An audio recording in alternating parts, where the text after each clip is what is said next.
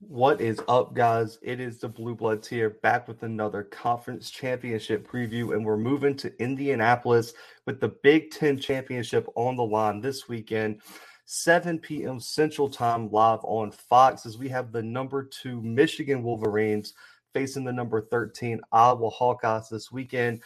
The Wolverines are a 10 and a half point favorite, and this will all go down in prime time, man. And this is not only going to determine potentially the Big Ten champion, but it's also going to have major college football playoff implications for for the entire conference. Man, if, if Michigan loses this game, the Big Ten potentially could have no representatives in the Final Four, and then on top of that, it is um absolutely going to impact the New Year Six bowl race this off season, man.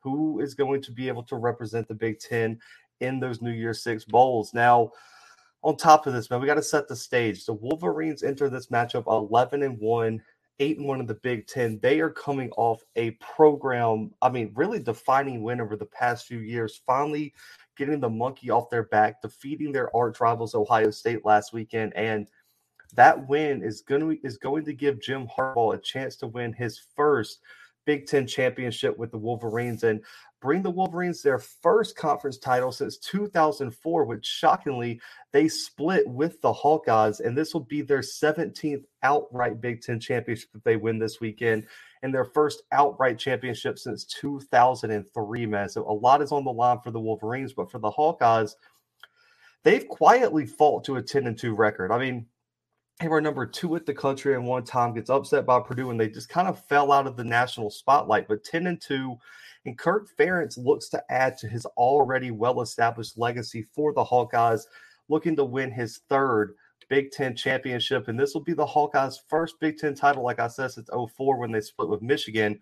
But they have not won an outright Big Ten title since 1985, guys. They split the 1990, 2002, and 2004 Big Ten titles. So this is going to be giant for Iowa as well. Now, these pro- programs first met in 1900. The Wolverines currently lead the series 42 15 and 4. They won their last matchup in 2019 against the Hawkeyes, but these programs have split over the last four matchups. And like I said, man, this will be the first time they've matched up in the Big Ten championship game. Now, th- that's the stage, man. It couldn't be, like I said, it couldn't be any bigger. But the key for the Wolverines this weekend has to lie on their rushing attack their ability to pound the football and allow their athletes at the running back spot to be the playmakers that they have been all season long. They're going to have to try and find some running room against this very good Hawkeyes defense that's allowing them only about 100 yards per game on the ground, top three in the Big Ten. We saw last week, man, the, the, the focal point of the offense has to start with the rushing game. This offense – ranks ninth in the country, number one in the Big Ten with over 224 yards on the ground per game. And they also lead the Big Ten, and they rank top three in the country in rushing touchdowns with 35 rushing touchdowns this season. And the name to know, if you are if you don't know this name already, must be living under a rock. But it was the superstar MVP from last week, Hassan Haskins, been over 1,200 yards rushing, five yards per carry, 18 rushing touchdowns this season leads the Big Ten in rushing touchdowns, top two in rushing yards, and is still top 10 in yards per carry. Last week, his five touchdown performance really was the spark to lead Michigan over that Ohio State hump that they had not been able to get over in years. And Hassan Haskins is going to be the X factor this weekend. If he can establish himself and have another outstanding game, Michigan is going to be an extremely tough team to beat going moving forward, especially this weekend, man. And then also Blake Corum is a name that you have to recognize. 865 rushing yards over six and a half yards per carry. Also 10 rushing touchdowns for Corum. He battled a bit of injury, but he's starting to kind of work his way back into the fray. He's their big hitter, man. This is the guy that can take the football and make big things happen. He's extremely fast and shifty, while Haskins is more of the every down type of running back, and they complement each other very well. And these two guys have been the face of this Michigan offense. Now, you also can't forget Donovan Edwards. He's been a rotational piece, especially when Corum went down with injury, but he's really a dual threat type of guy. He ha- he can do it on the ground, almost 200 yards rushing this year, two rushing touchdowns. But he's also big out of the backfield in the in the um, receiving back aspect of his game, with over 200 yards receiving a receiving touchdown. You look back at that uh, um, game a few weeks ago, man. He was one of their leading receivers. He had a giant game through the air. Now the Wolverines are going to put a lot of pressure on the D line and linebackers of Iowa. Like I mentioned last week in my Ohio State preview, they like to bounce their runs outside if they can. They can run in the A gap, but if they can bounce it outside, that's where they can wreak a lot of havoc on your defense, man. Off the edge, oh, almost 900 rushing yards, 14 rushing touchdowns, almost 60 first downs, and over 25 explosive runs or 10 or more yards have been generated this year off the edge. Corum and Haskins excel in making players miss an open space. So if you if if Iowa cannot keep them contained inside the tackles, Michigan's going to be a very tough team to knock out this week. And they also generated over 20 explosive runs up the middle in the A gaps. So you have to be stout almost everywhere in this Iowa front seven to slow down this Michigan rushing attack. Now, the other key, real quickly, it, uh, especially against the stingy Iowa defense that leads to Big Ten in interceptions with 22. You look at Riley Moss and Matt Hankins at the DB spot. Michigan has to get Cade McNamara comfortable in the pocket and help him avoid any and all turnovers.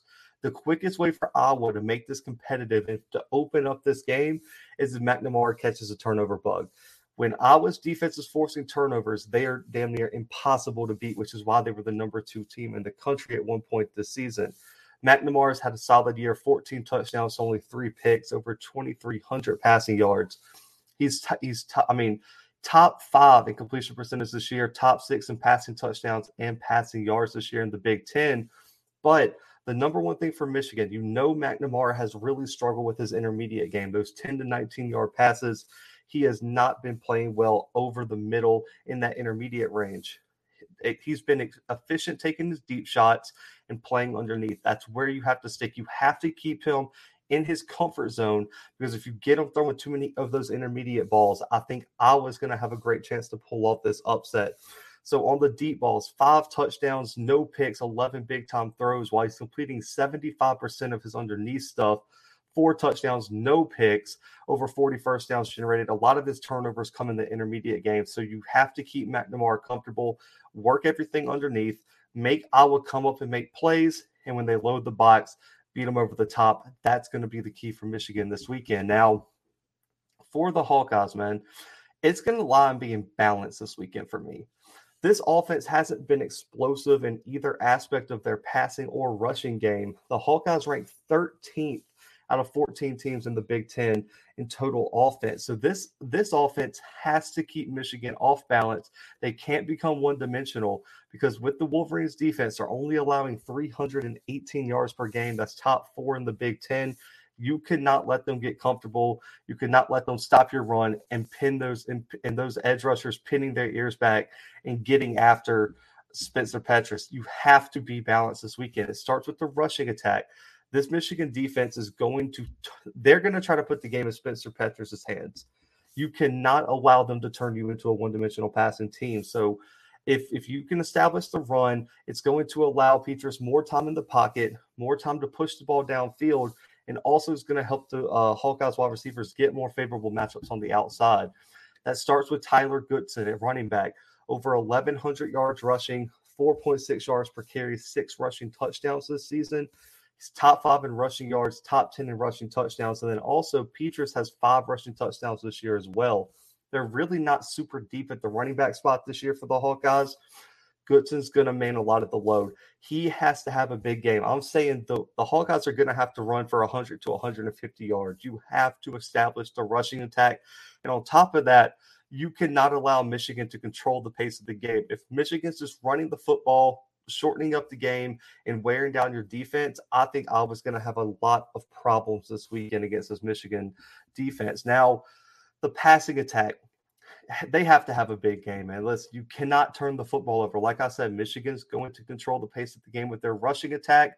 Giving them extra possessions and good field position is the quickest way for this game to be a blowout. Uh, Petras, 1,500 yards passing, nine touchdowns, six picks. And if you see him struggling, Don't be surprised if you see Alex Padilla come in at quarterback. He stepped into the role for the past few weeks. He's really helped this offense win. Petras has been struggling recently, so look for that. But from what I can what I can tell, Petras is still going to be the first starter, the guy to take the first snaps this weekend. But he's going to have to play big, man. Sam LaPorta and Nick uh, and Nico uh, Ragaini have to have big games as well. LaPorta, 486 receiving yards, two receiving touchdowns. Ragaini, only one receiving touchdown, but over 300 yards receiving. They're going to have to have big games. The playmakers on the outside for Iowa have to help Petras out because he's not going to have a lot of time to throw the ball. So they have to get separation from these really good Michigan defensive backs. Now, with Petras, the rushing attack really sets up the passing attack for this offense. They it consists of a lot of underneath routes, and they're going to try to make Michigan tackle them in open space. They're going to bore you to death, and then just take one or two deep shots in the game. When you look at their short passing game, that accounts for over fifty percent of Petras's dropbacks, and that short and that short attack over six hundred yards passing, three touchdowns, over 30 first downs generated. But when they take the deep shot, which isn't often Petras grades at a 95 passing grade according to Pro Football Focus, four touchdowns and 12 big time throws. If he can get everything working underneath and get some explosive plays generated, that's going to have to be a key for Iowa this weekend. Now, lastly, the matchup to watch this weekend. It should be clear if you've watched either of these teams because the Iowa offensive line against this Michigan defensive line cannot be understated this weekend. If Iowa cannot control the line of scrimmage and slow down the best edge rushing duo in the country, it could be an extremely long day for the Hawkeyes. And it could get interesting if Michigan can't get pressure on Petras and can't stop the run. So for me, something has to give. And you look at this Iowa offensive line, they rank 13th in the Big Ten in sacks allowed with over 31. They've really struggled blocking the edge, which is going to be a major concern coming into this weekend since Michigan has two of the best edge rushers in the country. Now, the positives, though. Tyler Linderbaum at center, the probably one of the probably might be the best um, offensive lineman in the country. Is a 95.3 PFF blocking grade. That's number one in the country. And if he finishes number one, it'll be two back to back years of finishing number one in the country. And he has the best career blocking grade in the history of pro football focuses college football coverage. So that shows you how dominant he's been. Only one sack allowed this year, only two QB hits, only six total pressures. Linderbaum is going to do his thing on the inside. Now, the question is, can Nick DeJong and Jack Plumb have big games at those offensive tackle spots? They have their toughest test of the season. They have to neutralize the edge rushers for Michigan. And they've allowed over eight sacks, 10 QB hits, and almost 40 QB pressures between the tackle spots this year. That cannot happen this weekend. If they if they if they cannot protect Petras, Michigan's running away with this one. They're going to have to slow down Aidan Hutchinson and David Ojabo. And speaking of them, this Michigan D line has been an absolute problem this season. Racked up over 33 sacks, has third in the Big Ten, and they have two players inside the top 10 in the country in sacks this season. And they're also the top two sack leaders in the Big Ten. And it starts with Aidan Hutchinson, and you could just even put David Ojabo in that conversation as well. Hutchinson, 12 sacks this year, 14 and a half tackles for loss, two forced fumbles, and over 54 total tackles. Last week, he was unblockable against Ohio State. Three sacks last weekend, and he was one of the defensive MVPs. And he's probably he's, he has a great chance to be Big Ten Defensive Player of the Year this year. But then David Ojabo eh, don't call him a Robin. This is Batman 2.0 over here, man. But eh, they they are one and one here, man. There's no there's no Robin in this scenario, man. Ojabo is a monster off the edge. 11 sacks, 11 tackles for loss, five forced fumbles. If Ojabo gets your hands on you, he's going for the strip sack, and he is very, very good at it and can excel in it. If he can create turnovers, Iowa's in for a long day. He also has 33 total tackles. Both of these guys are going to be first team Big Ten All Americans. Probably, potentially, both of them could be first team NCAA Americans as well. Man, Hutchinson and Ojabo are keys from Michigan. They've wreaked havoc all season long. They, they've done it every single game this year. If they have a big game, Iowa's in a lot of trouble, and Iowa has to find a way to neutralize both of these guys because they are game wreckers off the edge for Michigan, and they really set up the secondary nicely because it forces quarterbacks to make quick, on I, I, they just they force the quarterbacks to make bad decisions with the football all the time. The the clock speeds up, and even if they don't get sacks, guys, getting the pressure, knowing that those two guys are coming off the edge, automatically speeds up quarterbacks processing, and they they force balls that they don't have to, even when the offensive line blocks good. That's what happens when you have two forces like an Ojabo and a Hutchinson off the edge from Michigan. Now, for my prediction, man, listen, for me, I think Iowa's rebounded so nicely from that loss to Purdue and Wisconsin.